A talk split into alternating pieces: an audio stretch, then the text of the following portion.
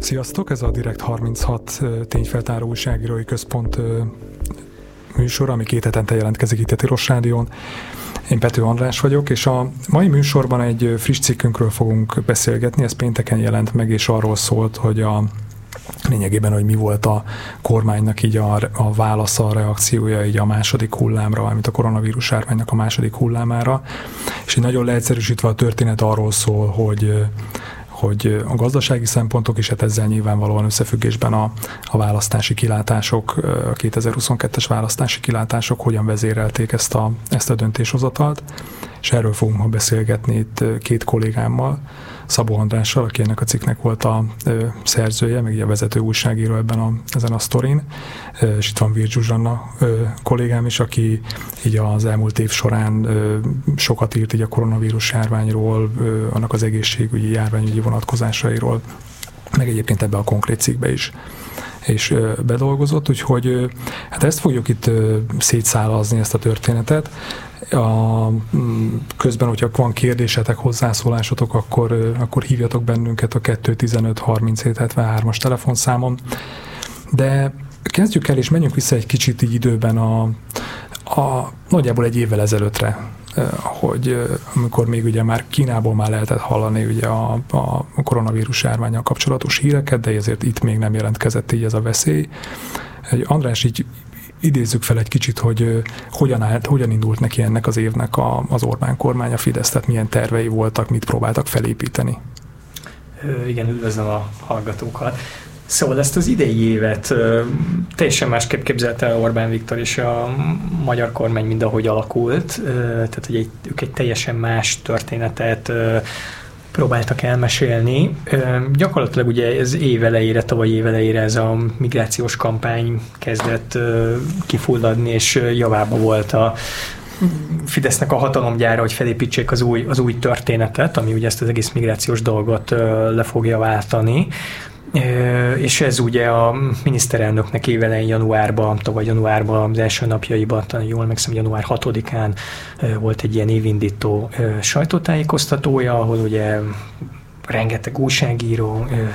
csomó mindenről kérdezte, és ugye többek között ugye a kormánypárti Hír TV feltett egy gyöngyöspatai szegregációra vonatkozó kérdést, ahol ugye a miniszterelnök elmondta, hogy ez a szegregáció miatti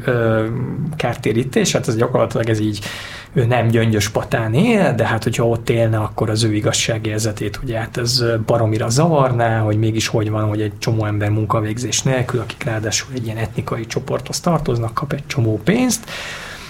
És ez akkor egy csomó újságírónak ugye felkeltette a figyelmét, hogy így furcsa volt, meg miért beszél erről a miniszterelnök, de akkor még ugye nem nagyon lehetett látni, hogy ezzel mi lesz, és akkor a következő napokban ugye az összes kormánypárti médiumtól kezdve az összes kormánypárti beszélőfej elkezdett erről a történetről dumálni, ami hát úgy nézett ki, hogy ez hosszú hónapokra meg fogja határozni ugye a közbeszédet. Nemzeti konzultációt terveztek ezzel kapcsolatban, tehát ugye a szokásos kommunikációs dolgok mind jöttek volna, és hát ebbe ugye belerondított koronavírus járvány, ugye márciusban megjelentek az első betegek, március 11-én ugye a kormány miatt kénytelen volt ezt a veszélyhelyzetet, rendkívüli jogrendet bevezetni. És most már nem tűnik, annyira távolinak tűnik, pedig ugye nem volt egyébként az ugye annyira messze egy időben, de hogy mégis hogy milyen intézkedéseket hoznak, hogyan reagáltak rá. Ugye a Fideszre sokszor mondják azt, hogy ugye egy ilyen nagyon katonásan, nagyon fegyelmezetten működik, ami sokszor igaz, amikor az ő forgatókönyvük szerint alakulnak a dolgok, de itt ugye nyilván ezzel a Covid-dal nem számoltak ők sem. Igen, ugye a Fideszre alapvetően tényleg jellemző, hogy olyan, mint egy ilyen nagy hajó, tehát hogyha belövik az irányt, akkor elindul egy irányba. És még ugye 2014-es parlamenti választás idején nekem volt alkalmam egy fideszes politikussal hosszan dumálni, aki részleteiben elmagyarázta, hogy az ő kampányaik hogy néznek ki, És akkor ő mesélte nekem, hogy így minden ilyen nagy történetünknek általában két lába van, egyik, hogy kijelölik az ellenfelet, másrészt pedig ugye, hogy ezt hogyan fogják legyőzni, milyen intézkedésekkel, és utána ugye a hajó befordul ebbe az irányba, és akkor ezt a két szálon futó történetet mesélik, ebből tényleg nagyon-nagyon nehezen lehet őket általában kizökkenteni, és ugye itt is ugye látszódott márciusban, hogy ők beálltak ebbe az irányba, és ugye itt rögtönözniük kellett, mert senki nem készült arra, hogy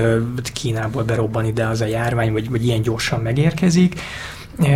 És rögtönözniük kellett, általában ugye ők nagyon-nagyon ragaszkodnak ezekhez az előre eltervezett dolgokhoz, és ugye miatt a rögtönzés miatt ugye érezhetők voltak a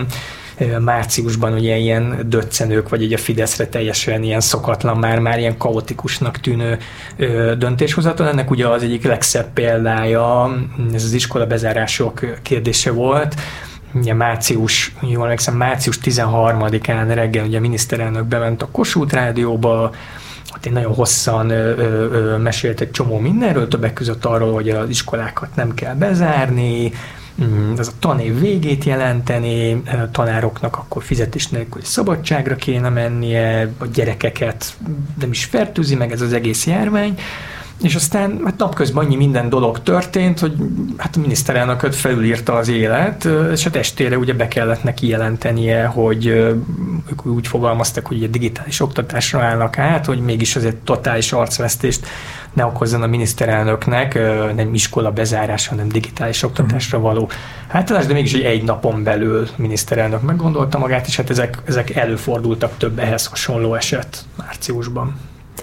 Zsuzsi, te ugye sokat írtál, mert sokat foglalkoztál így ennek a járványhelyzetnek ugye az egészségügyi, meg ilyen járványügyi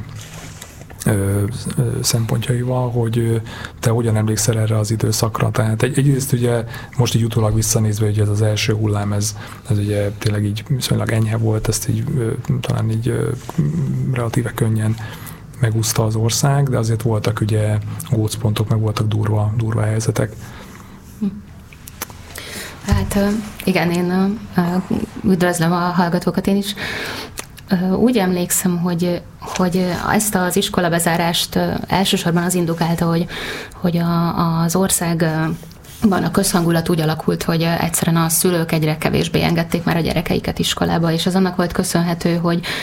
Olaszországban nagyon aggasztó hírek érkeztek azokban a hetekben. Ott ugye Bergamo környékén egészen a maga alá teremette az egészségügyi intézményeket a járvány, és ez annyira rémisztőnek tűnt, hogy az országban olyan hangulat alakult ki, hogy meg lehetett és meg is kellett csinálni ezeket a szigorú intézkedéseket, és ezért volt az, hogy tavasszal ilyen gyorsan, még relatíve a járvány berobbanása előtt le tudott zárni Magyarország, és utólag azzal magyarázzák a szakértők, hogy a tavaszi járvány az annyira enyhe volt, hogy egyszerűen időben lezártunk, és mindenki nagyon fegyelmezetten otthon maradt, és vigyázott magára. És egyébként ezek az esetek, tehát amiről ugye te írtál, mondjuk, ami volt ugye Székesfehérváron, vagy nem tudom, Tatabányán, hogy ezek úgy tűnt, hogy igazából olyan nagyon komoly politikai problémákat nem okoztak a kormánynak, de hogy miért, mert ilyen elszigeteltek voltak, vagy igazából csak később derült ki, hogy igazából mennyire durva volt a helyzet? Utólag látjuk csak, mert ugye akkoriban az adatközlés az épp úgy elég szőkszava volt, mint amilyen manapság is, de utólag már világosan látszik, hogy tavasszal a koronavírus járvány az Magyarországon az intézményekben terjedt, úgyhogy főleg idős otthonokban alakultak ki gócpontok és kórházakban.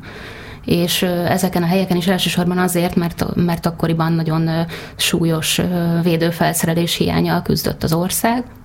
Azt hiszem, hogy egyébként egész Európa is, és nagyon sok egészségügyi dolgozó egyszerűen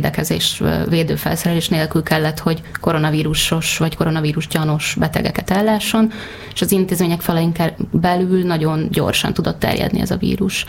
És erre írtunk két cikket is tavasszal, egy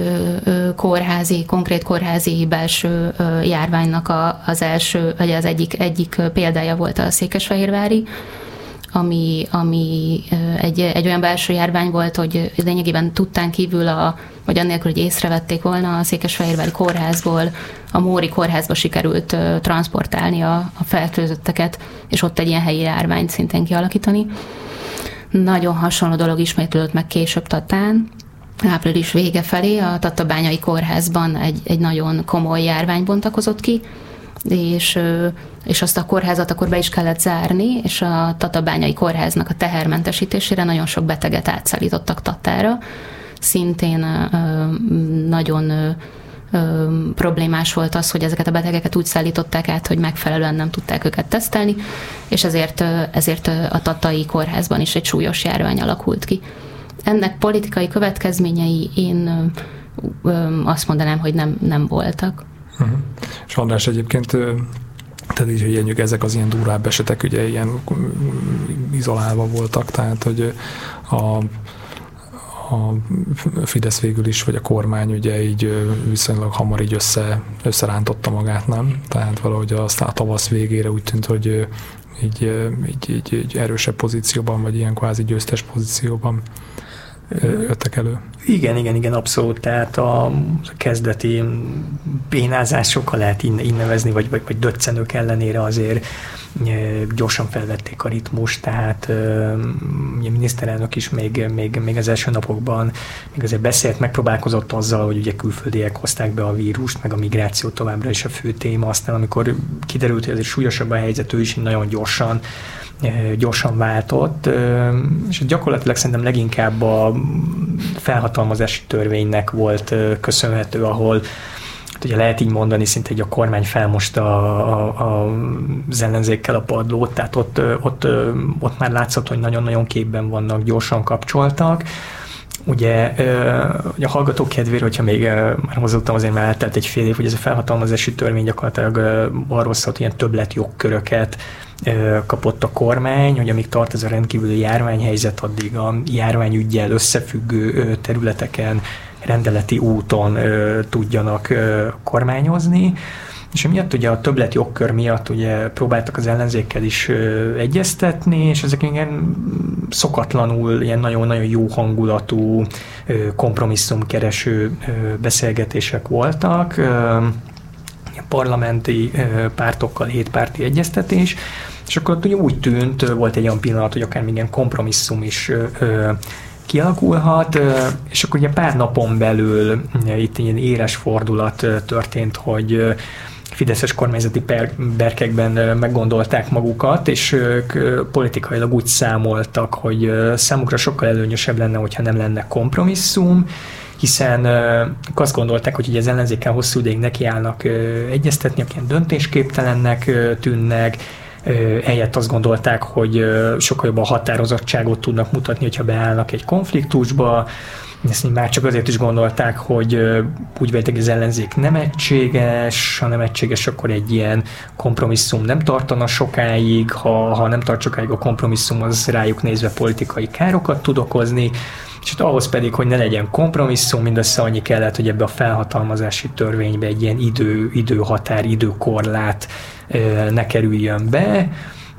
emiatt ugye az ellenzék nem is szavazta meg, és akkor ugye onnantól kezdve pedig ugye a kormány azt tudta kommunikálni, hát, hogy az ellenzék ugye a vírus oldalán áll, a kormány az emberek érdekében minél határozottabban akar cselekedni, és ezt a kommunikációs csatát ezt utána ügyesen meg is vizták. Ezt vissza is igazolták egyébként, mondjuk ilyen tavasz végén, nem tudom, nyár elejé felmérések, hogy erre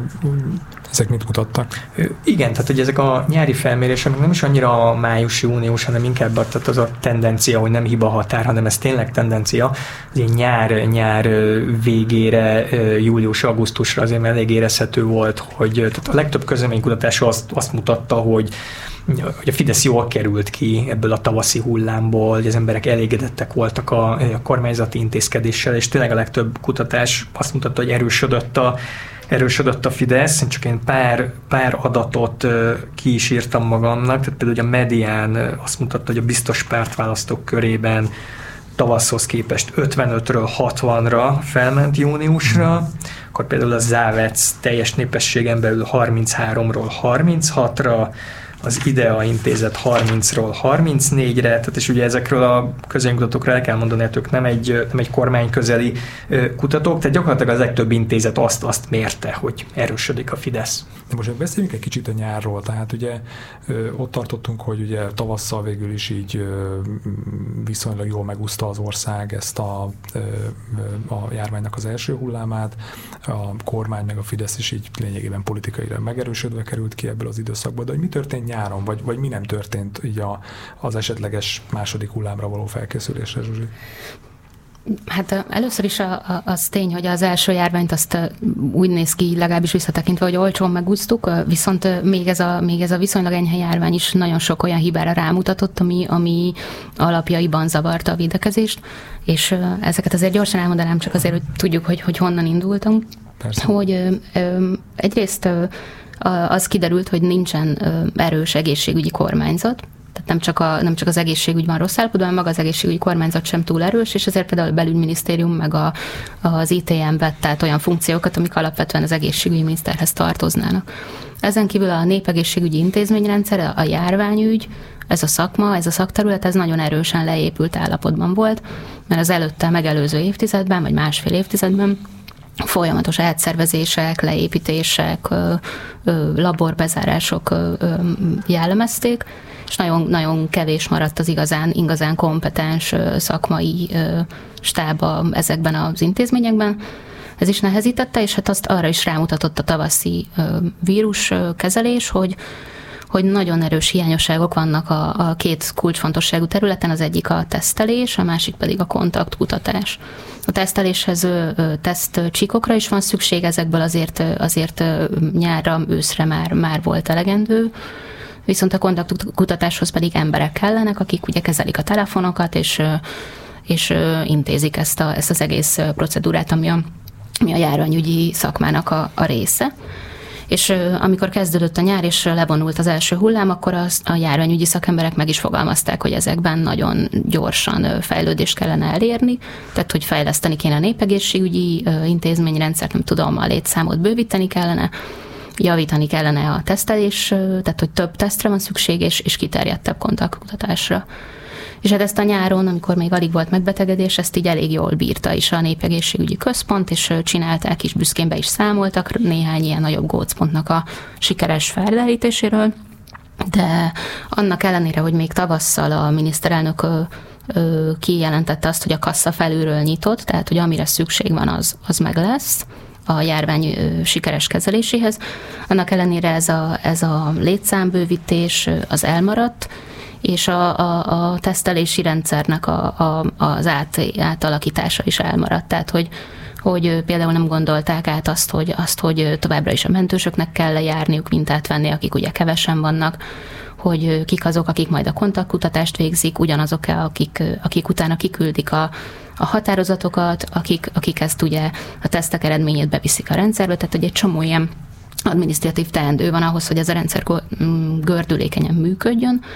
aminek a fejlesztése az a nyáron elmaradt, holott ugye több szakértő is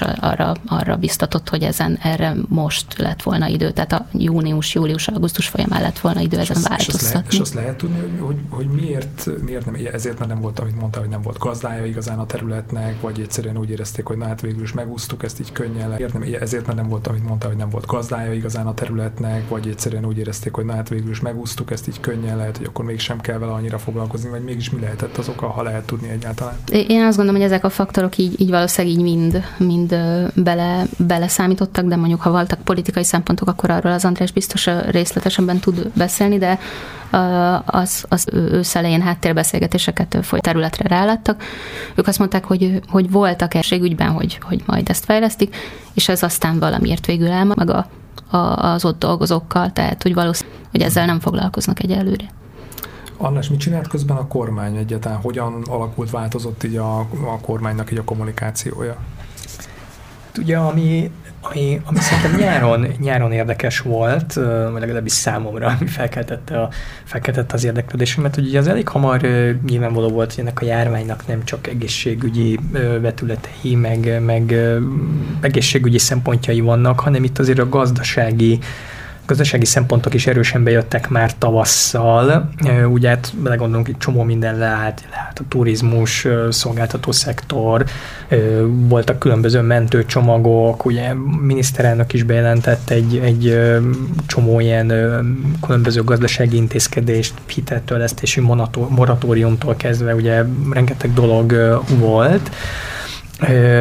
És ugye hát mindenki kíváncsian várta, hogy ezek a gazdasági intézkedéseket mennyire hatékonyak, mennyire sikerül a gazdasági növekedést megőrizni, amire ugye a magyar kormány mindig is kifejezetten büszke volt, hogy a magyar gazdaság teljesítménye Európában az egyik legjobban növekvő, legjobb növekedést produkálja.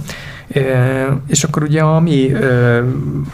ahogy én próbáltam követni az eseményeket, ugye érdekes volt, hogy egy ilyen május-június fordulóján ugye fokozatosan jöttek ki a különböző becslések, mindegyik országra nézve, hogy hogyan fogja átvészelni a járványt, és itt a legtöbb nemzetközi becslés azt mutatta, hogy a magyar gazdaság ugye év végére, éves szinten hát elég keményen vissza fog esni. Például az Európai Bizottság májusban azt mondta, hogy 7%-kal fog visszaesni, az OECD 8%-ot becsült, és ez a magyar kormányik azért még így optimista volt, tehát ők egy ilyen 3%-os visszaesést lőttek be nyár elején, és hát ami nagyon-nagyon érdekes volt, hogy hát Matolcsy György a nyár folyamán... Róla beszéljünk mindenképp itt. Érdekes szereplő ebben a történetben. Tehát ő végig ilyen hihetetlenül optimista volt, tehát mindenki azt mondta, hogy tényleg ilyen visszaesés, és ő azt mondta, hogy nem, koronavírus járvány alatt is nőni fog a magyar gazdaság. Ő azt mondta, hogy 0,3 kötőjel plusz 2%-kal is növekedhet, és ő ilyen egészen pozitív dolgokat mondott, tehát hogy szörnyű számok jönnek, de minden nagyon gyorsan rendben lesz, túl vagyunk a nehezén, tehát ő ilyen érdekes módon ugye a legtöbb közgazdász negatív volt, ő egyedül, tehát óriási önbizalommal és optimizmussal. És még az első negyedévi gazdasági adatok, amik májusban jöttek ki, azok még nem is voltak annyira szomorúak, tehát ott még azért nőtt a gazdaság, ugye az első 3 hónap januártól márciusig, tehát ott még egy 2%-os növekedést a magyar gazdaság tudott produkálni. Igaz, hogy az előző negyedévhez képest ez már visszaesés volt, de ezzel még nem is voltunk olyan rosszul az európai mezőnybe. Aztán hát a második negyedév, ami ugye a március utáni időszak, hát az már egy kicsit tragikus lett. És egyébként mi az még, ugye említette a Matolcsy Györgyöt, hogy neki van ez a... ilyen különleges pozíciója, a szerepe ott a Fideszen kormányon belül, tehát hogy mi aztán a cikkedben úgy szerepel, hogy ilyen varázslónak tartják, de ez mégis így mit jelent? Igen, tehát én mióta Fidesszel foglalkozom, picit próbálom megérteni, mi történik így a színfalak mögött, és mert olyan 2010-től kezdve ilyen kormánypárti politikusok szemében ilyen irracionalizmus talaján mozgó, már ilyen, tényleg ilyen misztikus figurának tűnik. Ugye még 2010-ben azért még ott a Fidesz frakció nagyobb volt, több ilyen kritikusabb figura is volt a Fideszbe, és például aki kritizálni akarta őt ilyen 4 szemközti háttérbeszélgetésen, az ilyen fantasztának nevezte, aki ilyen racionális dolgokkal nem foglalkozik, és most, amikor én így ehhez a cikkhez beszélgettem ilyen kormányzati forrással, igen, ő nevezte varázslónak, és úgy azért nevezte így ez a forrás, mert hogy Matolcsy György olyan dolgokat mond, meg csinál, ami mondjuk elsőre akár ilyen irracionálisnak is tűnhetnek, de aztán közülük mégis egy-kettő bejön, meg egy-két dologba igaza lesz, és emiatt ez a varázsló státusz alakult ki róla, hogy tényleg ugye van egy-két húzása, ami így teljesen ilyen szupernek tűnik, Itt most konkrétan ugye, amikor voltak ugye a devizahiteleknek a forintosítása, abban, hogy neki kult szerepe lett,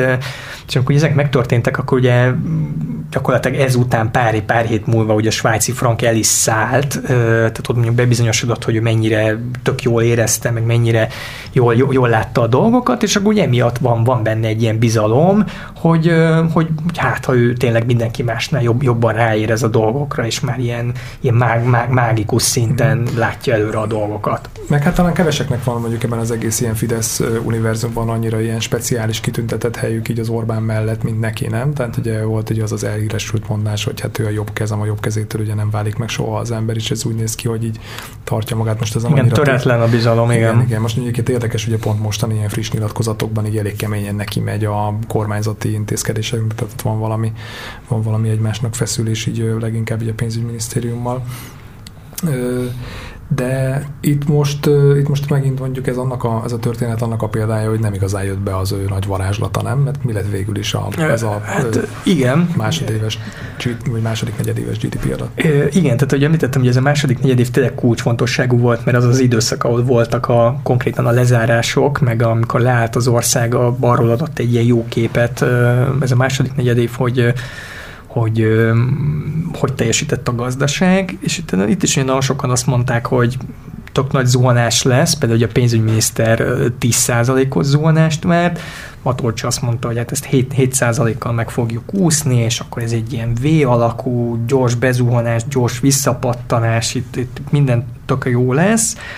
És akkor ugye ehhez képest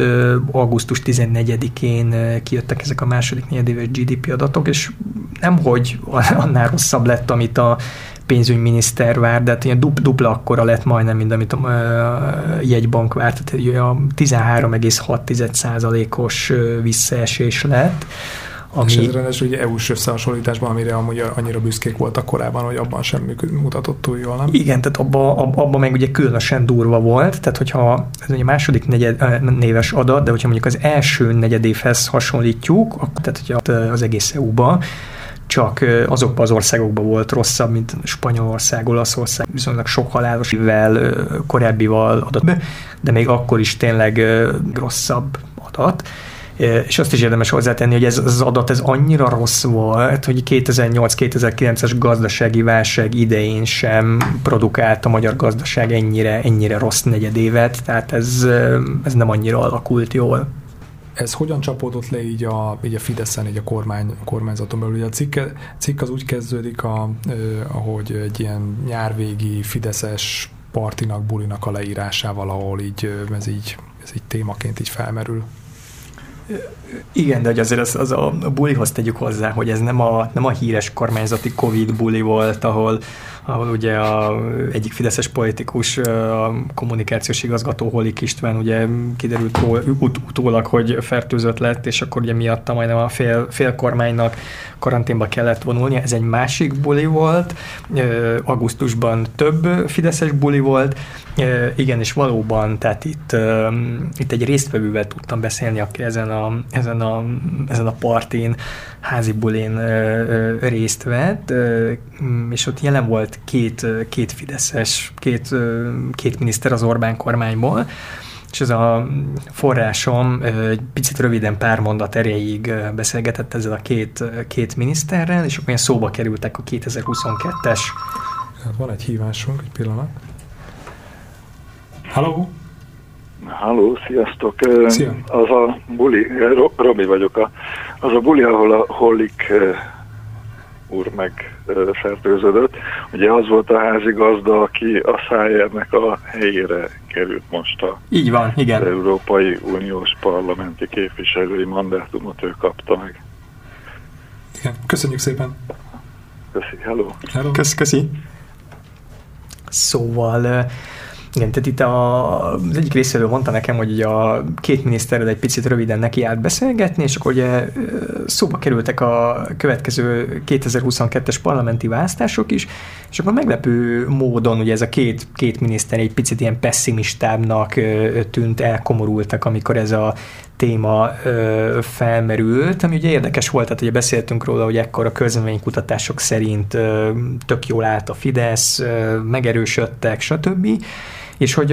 ez a két miniszter miért komorult el. Nekem ugye kormányzati források beszélgető partnereim miatt viszonylag egyértelmű volt, hogy ezek miatt ugye a GDP adatok miatt, második negyedéves GDP adatok miatt, ami hát elég ilyen búskomorságot okozott kormányzati körökben. Ugye beszéltünk róla, hogy a Matolcsinak ugye sokan elhitték, hogy hát tök jó lesz, nem lesz ennyire szörnyű a helyzet, és ugye ehhez képest ugye elég kiózanító volt ez a szörnyű gazdasági adat, ami ugye gyakorlatilag ugye sokszerűen hatott, és ugye végigfutott az egész kormányzati körökben, miniszterelnöktől, miniszterektől, aztán később pedig az egyéni parlamenti képviselők szintjén is. Ennek pedig egész egyszerűen az volt az oka, hogy a kormánypárti döntéshozók azt érezték, hogy ezek a gazdasági mutatók, GDP adatok, ezek gyakorlatilag így összefüggnek az emberek konjunktúra érzetével. Tehát, hogyha a választópolgárok azt kezdik érezni, hogy nem haladnak az egyről a kettőre, jólétük egyre rosszabb hónapról hónapra, akkor az előbb-utóbb azzal fog járni, hogy választók elpártolnak, kormánypárti szavazók elpártolnak a Fidesztől, és akár ez ilyen kormányváltó hangulattá is átfordulhat az egész, és nekem tényleg ezekből a háttérbeszélgetésekből egyértelműen az derült ki, hogy ez volt az oka annak, hogy ősszel a kormányzat úgy döntött, hogy hiába kezd egyre jobban berobbanni a járvány, ők nem akarnak hasonló szigorításokat, mint ami tavasszal volt, egész egyszerűen gazdasági okok miatt. Volt ugye egy másik ilyen sokat mondó epizód, amikor egy olyas valakivel beszéltél, egy önkormányzati tisztviselővel, aki egyébként mondjuk ellenzéki, de így kontaktban van a kormányzati szereplőkkel is, és akkor ő neki volt egy ilyen találkozója, azt talán már kicsit később, talán már szeptember környékén, de ahol szintén volt egy erre fajta utalás, ami mutatta, hogy tényleg hogyan ez a sok, ez hogyan gyűrűzik le így a kormány különböző szintjeire. Igen, tehát az ellenzéki forrás, akivel beszéltem, ő tehát hivatali munkaokok miatt találkozik különböző kormányzati tisztviselőkvel, átbeszélik különböző ugye a kormány meg az önkormányzat közti kapcsolattartási napi ügyeket, és akkor ugye ezek mellett a hivatalos dolgok mellett azért egy-két mondat erejéig ilyen politikai dolgokat is, aktuál politikai dolgokat is megpróbálnak megvitatni, és az ellenzéki önkormányzati forrás így szeptember környékén, amikor már tényleg lehetett látni, de majd arról a Zsuzsi beszél, hogy elkezdtek emelkedni újra a betegek száma, a második hullám elkezdett elindulni,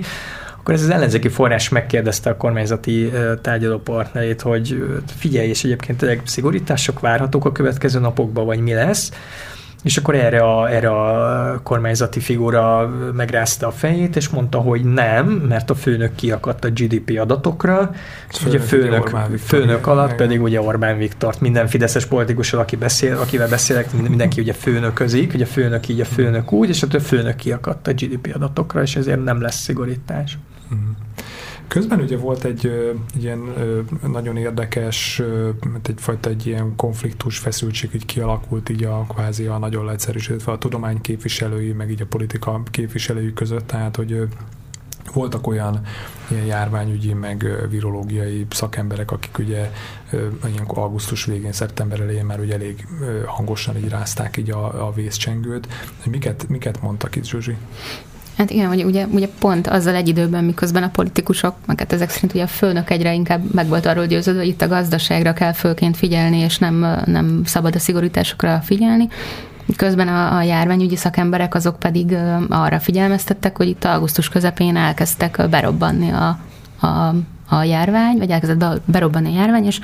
meredeken kezdtek el fölfelé kúszni az esetszámok.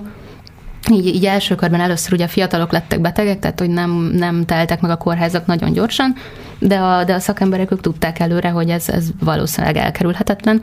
kivéve, hogyha valamilyen hatékony intézkedést hoznak ellene, és azzal maguk a szakemberek is, legalábbis akik ekkoriban nyilvánosan beszéltek, tehát olyan szakemberek, akik a kormány különböző tagjainak is rendszeresen tanácsokat adtak ebben a témában, ők azt mondták, hogy igen, a szigorításokról vagy lezárásokról egyelőre nem lehet szó, viszont vannak olyan eszközök, amiknek érdemi hatása lehet a járványgörbére, és ez pedig, amit már előbb is mondtam, ez a kiterjedt kontaktkutatás, és egy nagyon-nagyon gyorsan reagáló tesztelési rendszer. És ők rendszeresen erről beszéltek, hogy ezen nagyon sürgősen kellene fejleszteni valamit, és ez az, ami úgy nézett ki, hogy nem talál ez a kérésük, nem talál válaszra, tehát hogy nem nagyon foglalkoztak vele a kormányban, sőt, egyébként volt olyan politikus, aki kifejezetten jelezte is, hogy ez őket annyira nem érdekli, legalábbis a Rétvári Bence, aki ugye államtitkár, ráadásul a Kásler Miklósnak az államtitkára, tehát egészségügyi kérdésekben is illetik, és azt mondta, hogy nem a tesztek védenek meg bennünket, hanem a higiénés szabályok betartása. Kézmosás. Igen, a kézmosás, miközben lehetett tudni, fontos, hogy... Tehát nem akarjuk itt elviccelni, szóval fontos, de valószínűleg magában egyedül kevés lesz. Igen, csak ugye már közben arról érkeztek hírek folyamatosan, hogy a kontaktkutatás nem működik, hogy mire egy embert karanténba csuknak, az addigra már lényegében meg is gyógyul, hogy sem a mentők, sem a laborok nem győzik már a munkát, egyszerűen nincs, aki csinálja, akkor előbb bevonták a rendőröket a munkába, hogy ők is segítsenek a kontaktkutatásban, meg segítsenek ellenőrizni, hogy az emberek betartják a karantént, tehát hogy ránézésre teljes volt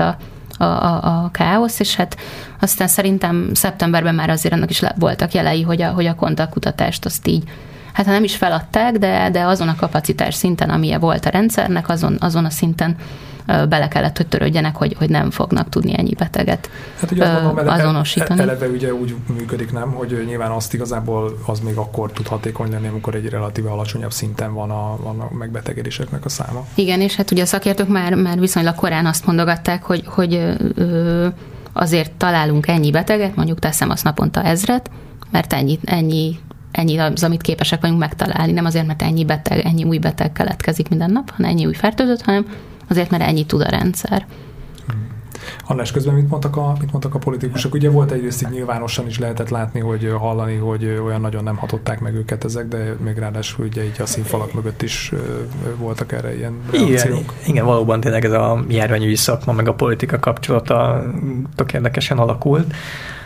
Mármint csak onnan kezdeném, hogy a tavasszal ott ugye lehetett látni, hogy ezek a médiában is ismert szereplő járványügyi szakemberek, Merkely Béla, Oroszi Beatrix, Jakab Ferenc, Röst Gergely, tehát a miniszterelnökkel is ugye rendszeresen találkoztak, illetve gyakorlatilag ugye az is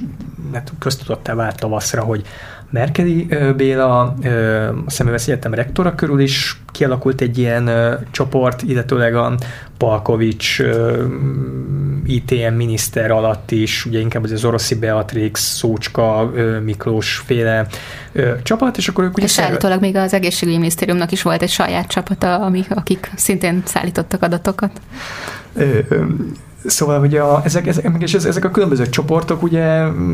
ugye online konferenciákat tartottak, tehát azért lehetett látni, hogy ott az operatív törzs mögött ilyen komolyabb szakmai munka folyik,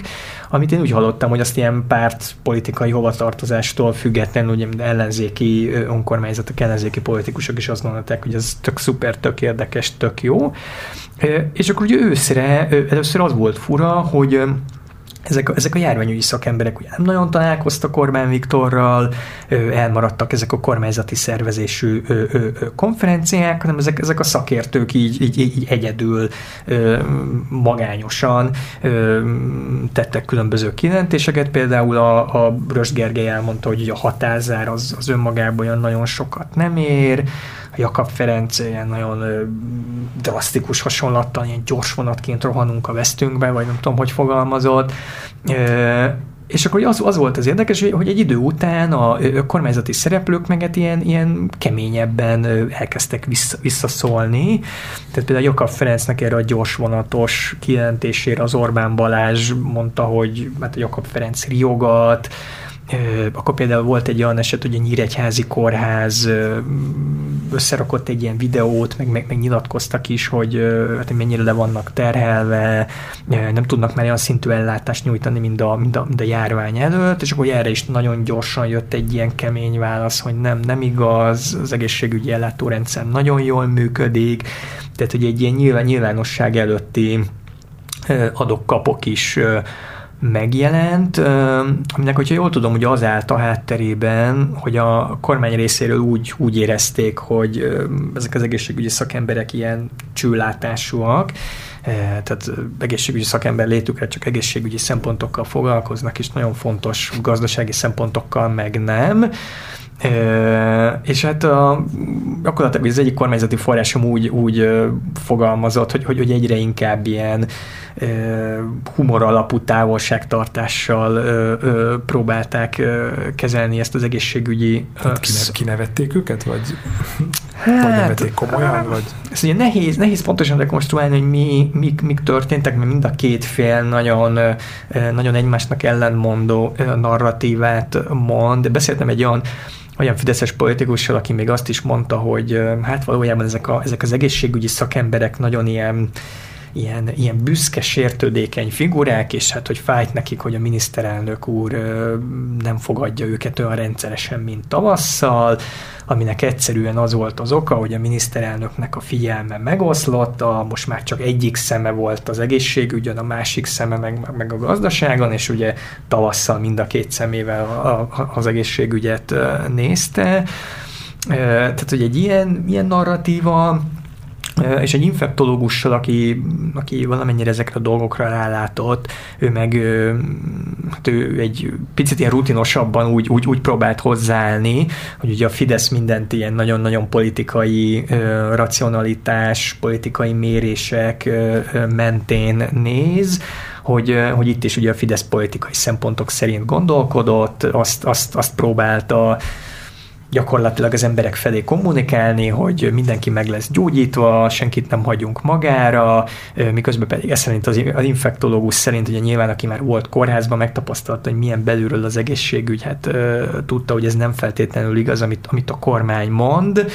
Tehát ez szerint az orvosi infektológus szerint, tehát ezt is egy politikai racionalitás alapon nézte a kormány, és annak ellenére, hogy itt most az egészségügyi meg a politikai szakmának az érdekei hát nem találkoztak, és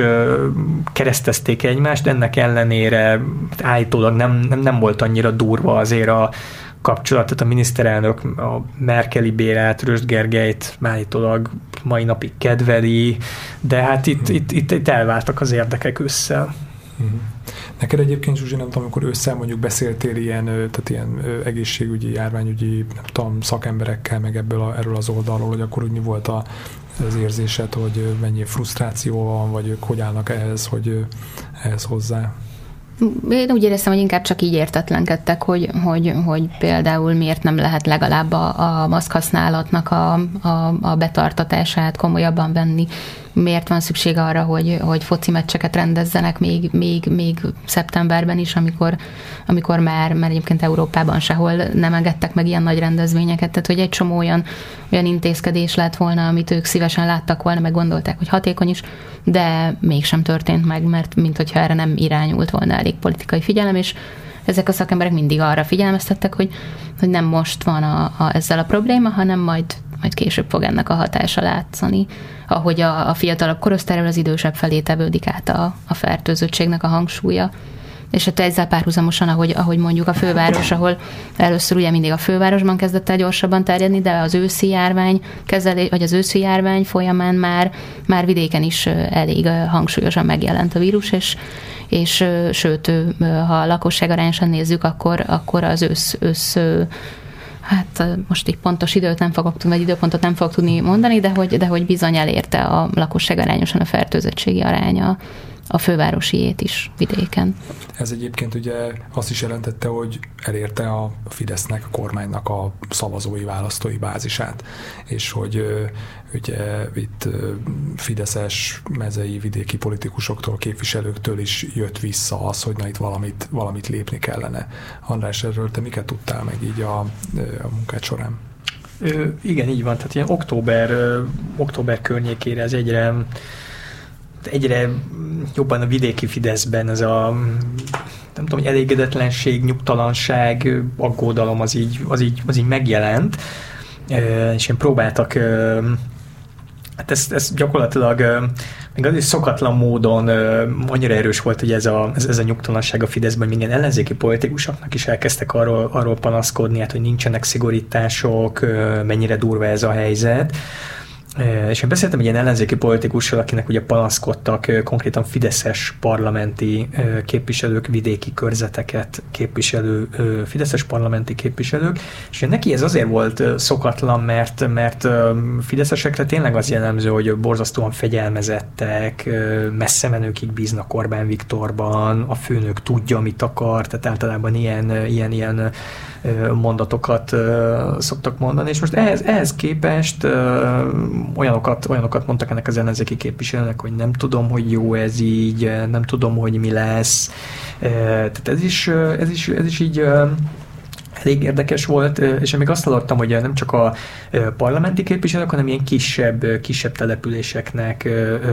fideszes vezetői, kisebb városoknak fideszes vezetői is azért hát szerettek volna jóval előbb szigorítani, vagy örültek volna kormányzati szigorításoknak.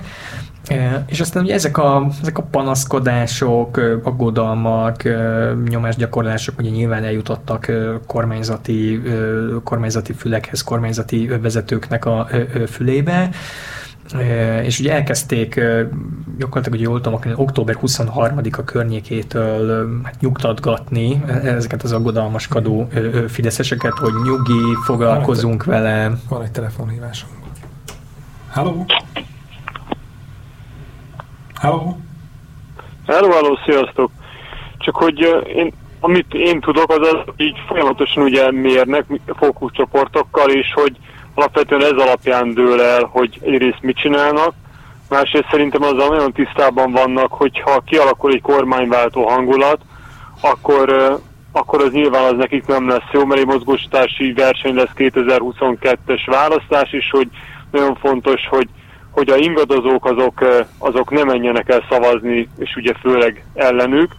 Tehát szerintem igazából ez alapján próbálnak ők mozdulni, és szerintem azzal tökéletesen tisztában van a kormányzat, hogy ő nem képes a járvány ügyileg úgy működni, mint mit tudom én, egy Dánia vagy egy Dél-Korea, tehát egyszerűen nincsenek meg az állami kompetenciája ahhoz, hogy finom hangolással működjenek a dolgok, és ezért van szerintem most ez a nagyon durva ilyen vakcina verseny, és én látok egy nagyon erős felépített ilyen kommunikációs panelt, ami arról szól, hogy azt mutatják meg, hogy Magyarország a többi Európai Uniós országhoz képest hogyan áll. És ez nagyon szépen el van adva, és ugye ameddig ezt elhiszik, úgymond az ő választói közegük, és ameddig nem alakul ki ez a kormányváltó hangulat, én addig én nem látom azt, hogy ilyen komoly változás akarnak ők majd csinálni. Tehát, hogy tényleg én ezt a két fő ilyen vezérvonalat látom, ami alapján elkezdtek összemozgulódni, és ami alapján most is csinálják a dolgaikat. Nem tudom, hogy nektek van valami más infótok erről. András, Zsuzsi? Köszi szépen. Igen, azt én is... Elvaló lett a szem. Igen, azt érdekes volt, amit ugye a hallgatónk felvetett, hogy azt én is írok erről a cikkben, meg azt én is hallottam, hogy valóban nyilván a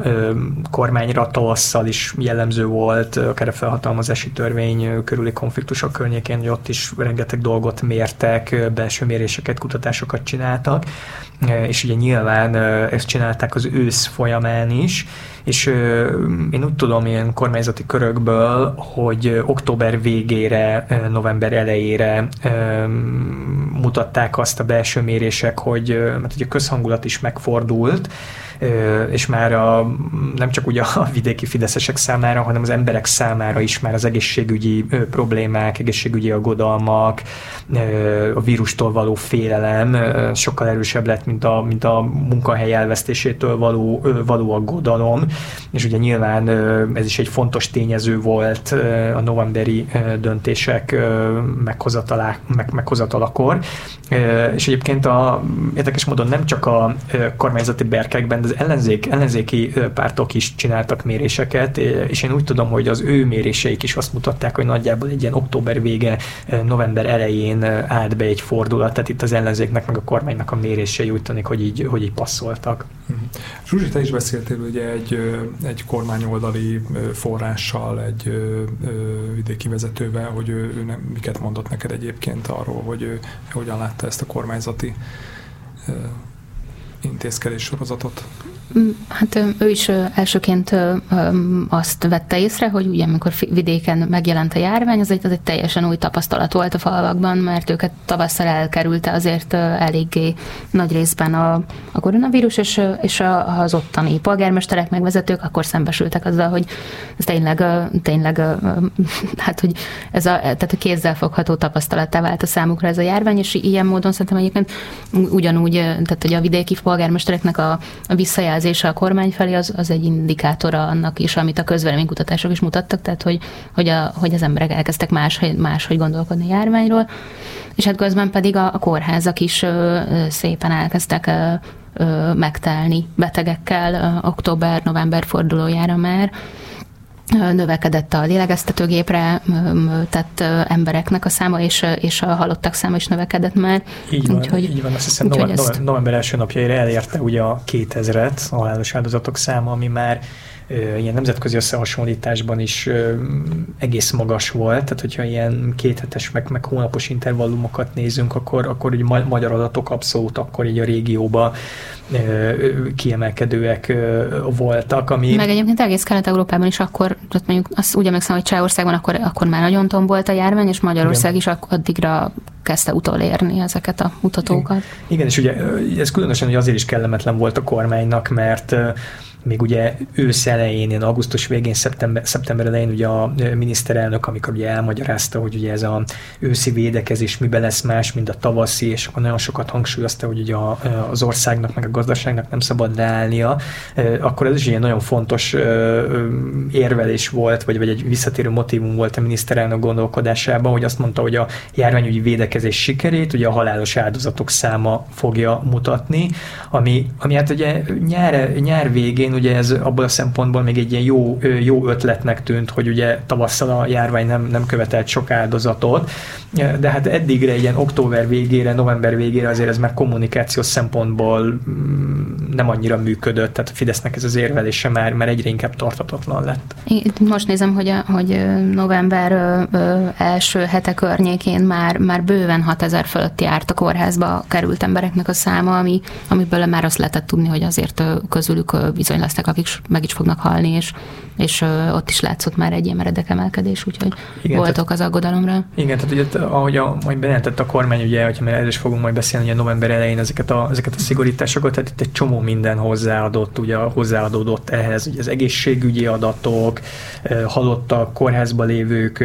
száma, belső mérések, közvéleménykutatások, Fideszen belüli elégedetlenség, tehát akkor már egy csomó minden így kulminálódott együtt. És egyébként talán így említetted is, meg szó volt róla mindenképp a cikkedben, arra emlékszem, hogy ugye október 23-a körül már akkor így küldték az üzenetet ugye a vidéki igen. elégedetlenkedő fideszeseknek, hogy nyugi, rajta vagyunk, dolgozunk, és akkor ugye november elején lettek ugye, akkor jelentették be az intézkedéseket, de valahogy ahhoz képest úgy tűnt, hogy itt mit készültek rá, ahhoz képest mégis ugye egy ilyen kicsit ilyen kaotikus, vagy ilyen szervezetlennek tűnő volt maga a bejelentés sorozat. Igen, tehát hogy ott azért november elején ott látszódott, mint hogyha ott valami készülődne, ott a miniszterelnök ilyen 1-2 naponta szólalt meg ilyen nagyon komoly kijelentéseket tett. November első napjaiban ugye elmondta, hogy nyugaton iszonyú kaotikus helyzet van, még Magyarországon istenes a helyzet. Aztán november 3-án bejelenti a rendkívüli jogrendet, hogy szükség van, mert kemény a helyzet. Akkor november 6-án ugye bement megint pénteken a Kossuth Rádióba, és akkor ott elmondta, hogy tényleg pár héten belül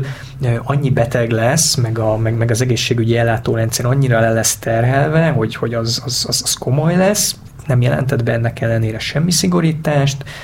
Akkor a következő. Ez nem szokott jellemző lenni rá, tehát, hogy igazából nem, ugye mindig egyfajta cselekvést, meg egy ilyen egy célt kitűzés, hogy azt elérjük, meg nem tudom, tehát ugye nagyon ilyen aktív, az meg egy kicsit ilyen lemondó, vagy nem tudom, hogy te úristen. Kicsit, mintha előkészíteni akarta volna talán azt, hogy lehet, hogy pár nap múlva bejelent valamit. Igen, itt ezt nem tudtam sajnos eléggé feltárni. Itt hallottam kormányzati forrásoktól, valaki azt mondta, hogy igen, az volt, hogy itt már volt valamit a fejekbe, hogy ugye a kormány már október közepe óta gondolkodott, hogy valamikor majd eljön az a pillanat, hogy szigorítani kell, és már onnantól beszéltek róla. De egy másik kormányzati forráson viszont nagyon-nagyon tagadta, hogy azt mondta, hogy itt nem volt szükség arra, hogy itt fel kell vázolni a problémát, amit majd a miniszterelnök meg fog oldani, hiszen addigra már ugye mindenkinek voltak covidos ismerősei, az ország már lassan 3-4 éve küzdött ezzel a problémával, tehát nem kellett felfesteni az ördögöt a falra, amivel majd a miniszterelnök meg tud küzdeni, tehát itt elég ellentmondó információkat kaptam, de az tény, hogy megint hosszú idő után a miniszterelnök nyilvánosan egészségügyi szakemberekkel találkozott, ugye Merkely Bélától, Szócska Miklóstól, Röst Gergőtől kezdve ugye ezek a fontosabb figurák, akik egészségügyi kérdésekbe szeret támaszkodni, találkozott velük, a Facebook videón is ott lehetett látni, ott táblázatokat, meg mindent néztek, az ekkor már ugye egy ideje a maszkot viselő miniszterelnökkel, és akkor ott már a videóban úgy megemlítette, hogy hamarosan jönnek majd bejelentések, és akkor ugye ez volt, hogyha jól emlékszem, ez volt november 7-én, és akkor november 9-én viszont bejelentette ugye azt az intézkedés csomagot digitális oktatástól, kijárási tilalomtól, éttermek bezárásától kezdve, amik ugye most is hatályosak. Uh-huh. De ott ugye nem úgy tűnt, hogy nem volt teljesen minden flottul ugye előkészítve, ugye ott a maga a rendelet ugye így néhány órával később jelent csak meg, vagy valami ilyesmit emlékszem. Így van, igen, ezt ilyen kormányzati forrásoktól is hallottam, hogy azért nem annyira voltak elégedettek ezzel az előkészületekkel, előkészítési munkálatokkal. Itt ugye ezeket, amiket most felsoroltam, hogy a digitális oktatás, stb. Ezeket mind egy külön-külön rendelet szabályozta, és ezek ugye már éjfél után 1-2 perccel hatályba léptek, de hát ugye ezeket még ilyen este 9-10 környékén se jelentek meg, úgyhogy ugye pár óra múlva hatályba kellett volna ezeknek lépnie, tehát nagyon-nagyon későn, tehát amikor este 10 után jelentek meg, úgyhogy tényleg másnap hatályosnak kellett volna lennie. Tehát az előkészítés az szerintem nem annyira tűnt ez alapján profinak, és az egyik ilyen fideszes politikus nekem jel is ismerte, hogy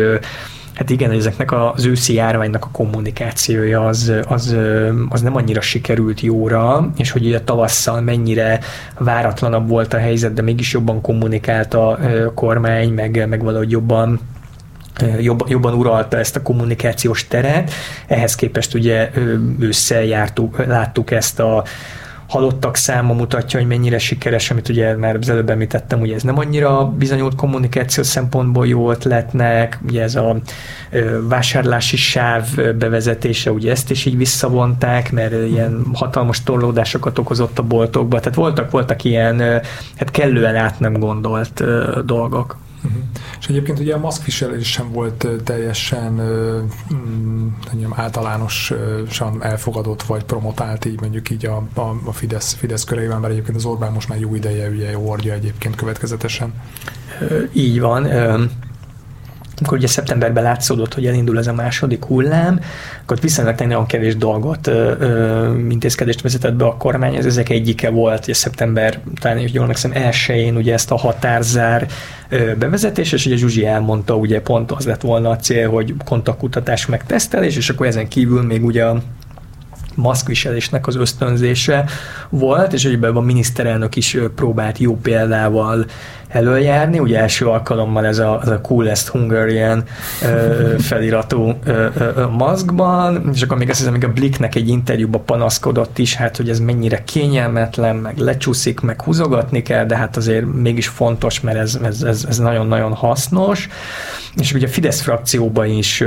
ugye szeptember közepén indult az új parlamenti szezon, és akkor ott is ugye ezt előírták, hogy kötelező maszkviselet, büntetés terhe mellett.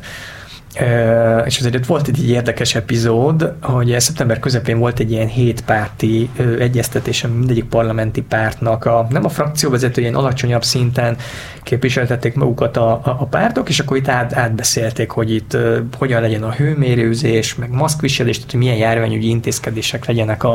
legyenek a parlamentben. És itt az egyik kormánypárti frakciónak a képviselője, ott mindenki maszkba ott ült, és akkor befutott az egyik kormánypárti képviselő, ugye maszk nélkül, maszk használatról szóló egyeztetésre, ami hát ilyen vicces pillanatokat okozott, és ilyen 5 perc után a kormánypárti politikus azért előhúzta a zsebéből a maszkot, és akkor feltette az arcára. Most már nem sok időnk van, de egy kicsit még beszéljünk arról, hogy mi van most, vagy mi volt mondjuk az utóbbi hetekben, vagy abban a most már 2 hónapban, amik mondjuk bevezették, ugye ezeket bejelentették az intézkedéseket, meg fenntartották őket, tehát hogy azért ugye nem teljesen az történt, hogy akkor most meg teljesen elfordultak ugye a gazdaságtól, és akkor ugye csak a járvány, meg csak az egészség ugye a szempont. Tehát itt azért az Orbán próbálja itt a gazdaságot is így menedzselni, meg amennyire így a cikketből kiderülni, így szinte egy mikromenedzselni így bizonyos dolgokat. Így van, igen. Tehát ugye, talán lehet azt mondani, hogy még fontosabbá vált a gazdaság ugye a novemberi zárások után, ami ugye még ugye a harmadéves GDP adatot egy picit sikerült feltornázni, és valamennyire így oké lett, de aztán ugye a kilátásokat ugye ezek a november elejé lezárások, meg korlátozások azért rontották.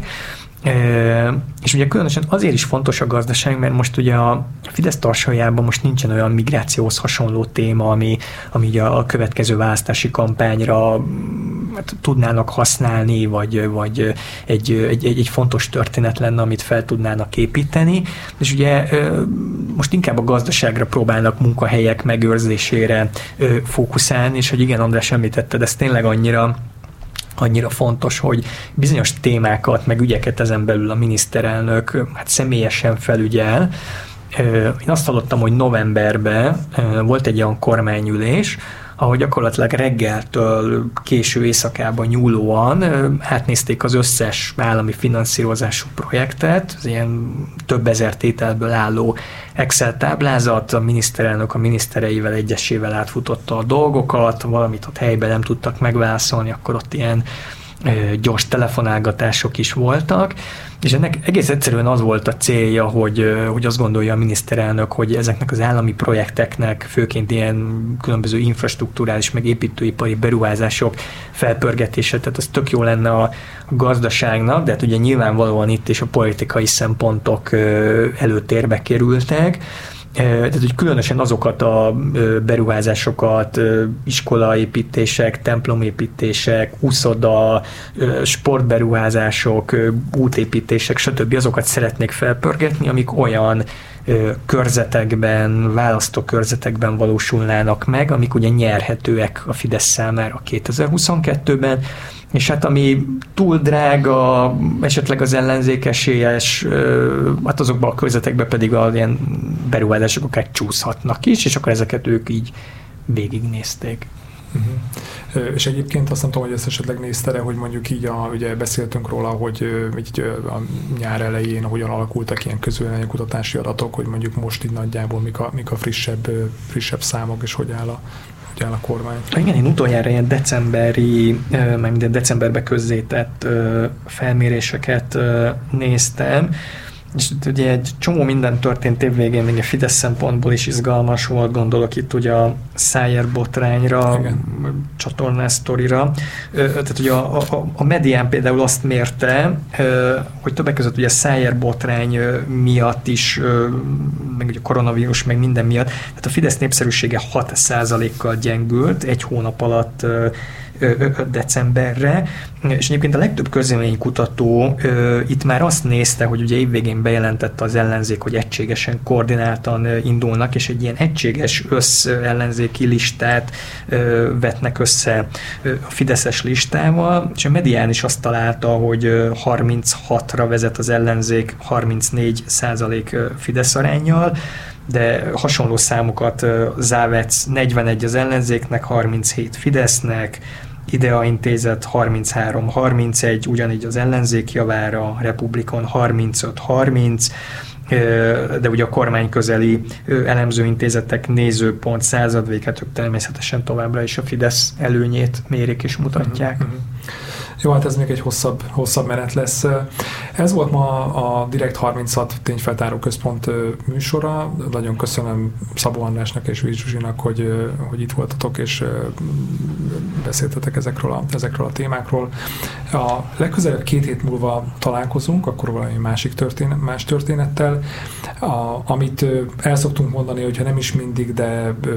igyekszünk így tudatosítani mindenkiben, tehát hogy ahhoz, hogy ezt a fajta tényleg ilyen írás, újságírás, mi tudjuk művelni, azt csak akkor tudjuk megtenni, hogyha vannak támogatóink. A Direkt 36 egy non-profit szervezet, és a működésünknek a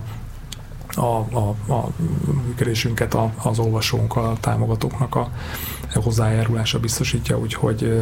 hát reméljük, hogy minél többen csatlakoztok majd ebbe a körbe. Találkozunk akkor 2 hét múlva, további szép estét mindenkinek!